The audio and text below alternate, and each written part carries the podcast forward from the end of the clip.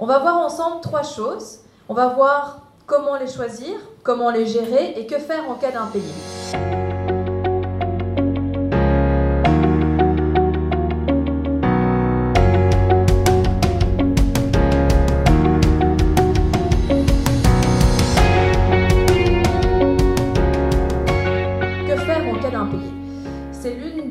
Les plus redoutées. Pourtant, oui, c'est vrai, c'est embêtant. Ça prend du temps. C'est des processus où parfois on récupère pas son argent, on- où ça nous donne des cheveux gris. Bref, hein, c'est vraiment problématique. Mais au final, ça finit toujours par s'arranger.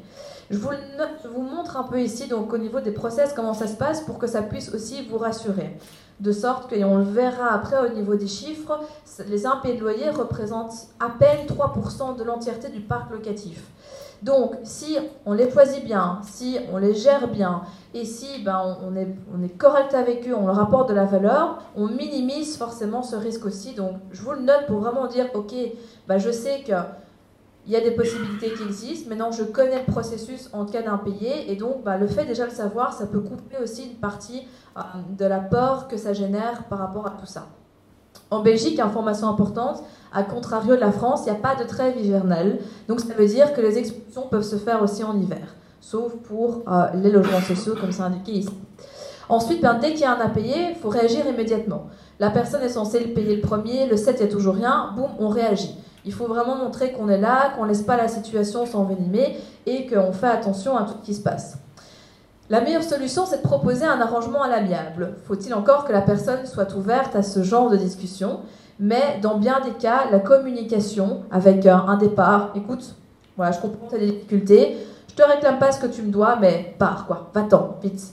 Donc euh, ça, ça peut fonctionner aussi. Étaler les paiements, vraiment la communication avant d'aller plus loin et garder vraiment ce dialogue ouvert. D'où l'importance, comme je le disais, ben, dans la partie gestion, de rester en contact avec ses locataires et de garder ce canal ouvert. Par contre, si ça ne fonctionne pas, eh bien, il y a plusieurs possibilités. La première chose, c'est ce qu'on appelle la conciliation.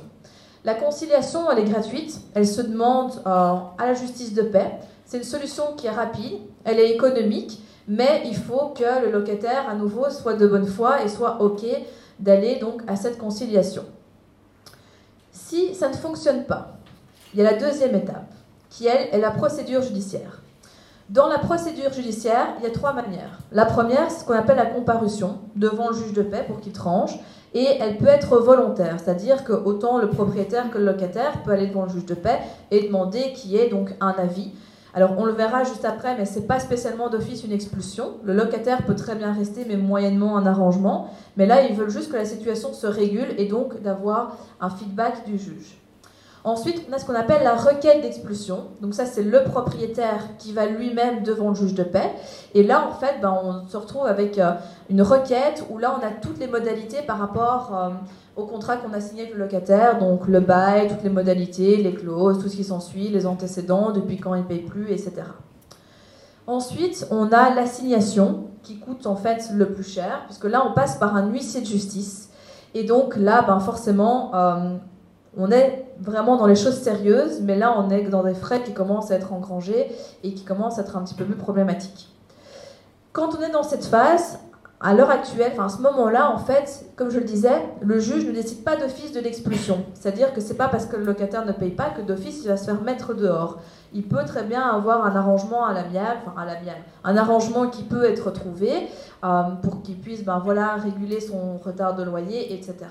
Maintenant, si jamais euh, il y a un accord qui a été trouvé qui n'est pas l'expulsion et que le locataire finalement continue donc à avoir des impayés, ne, ne suit pas la suite, bah là on peut avoir donc ce qu'on appelle l'expulsion en bonne et due forme.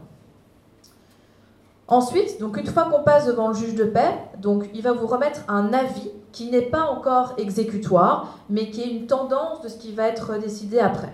Ce n'est que par après, donc lorsqu'il y a un huissier de justice, qu'on va avoir donc la signification, où là, ben, on va recevoir la décision qui a été prise par le juge. Et ben, dans le pire des cas, ça se passe vraiment pas bien, il y a l'expulsion. L'expulsion, donc normalement, elle a lieu au plus tôt un mois après donc la signification, donc une fois que le juge de paix a remis donc son avis. On est sur des frais d'expulsion entre 1000 et 1500 et 1500 euros, oui, tout à fait. Ça charge le locataire expulsé. Normalement, vous pouvez la récupérer à nouveau si le locataire n'est pas solvable. Voilà, c'est des frais qui sont à votre charge, mais le principal, c'est qu'ils soient dehors. Et comme je le disais, ici, donc c'est vraiment de manière très sommaire. Alors personnellement, j'ai pas le cas, donc du bois, vite, pour que ça continue. Mais il y a des personnes dans la salle qui ont le cas, donc elles pourront partager leur expérience si elles le souhaitent. Mais si je vous explique ça, c'est vraiment comme je vous le disais, pour vous rassurer aussi, vous dire que c'est ok en fait, tout va bien se passer, à part du temps, de l'argent, quelques tracas, c'est vrai, ça va se régulariser. Donc vraiment, c'est pas ça qui doit vous permettre, enfin c'est pas ça qui peut vous bloquer à investir dans l'immobilier, parce que comme je le disais, on est sur moins de 3% du parc locatif. Il y a des assurances loyers impayés aussi qui peuvent être prises si vous le souhaitez. Attention de lire toutes les conditions en bas vraiment euh, de manière écrite euh, en taille 6 parce qu'il y a quelques petites euh, variantes qui sont importantes de connaître avant de se lancer. C'est pas toujours hyper intéressant. Et comme je le disais, tout, finir, tout va finir par s'arranger. Ça va renforcer votre confiance. Vous allez pouvoir l'expliquer aux autres. Ça va vous permettre justement ben, d'éviter à des personnes de faire les mêmes erreurs que vous, de le transmettre. Et surtout, ben, en fait, je pense que le pire là-dedans, c'est surtout de ne pas savoir quoi faire, on se sent impuissant.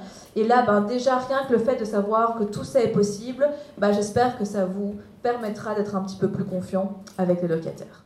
Si vous êtes arrivé jusqu'au bout de la vidéo, c'est qu'il est fort à parier que l'investissement immobilier en Belgique vous intéresse. C'est pourquoi je vous invite à vous abonner à la chaîne YouTube afin de ne manquer sous aucun prétexte les prochaines vidéos exceptionnelles qui vont être publiées. Mais également, surtout, ne repartez pas sans votre cadeau offert.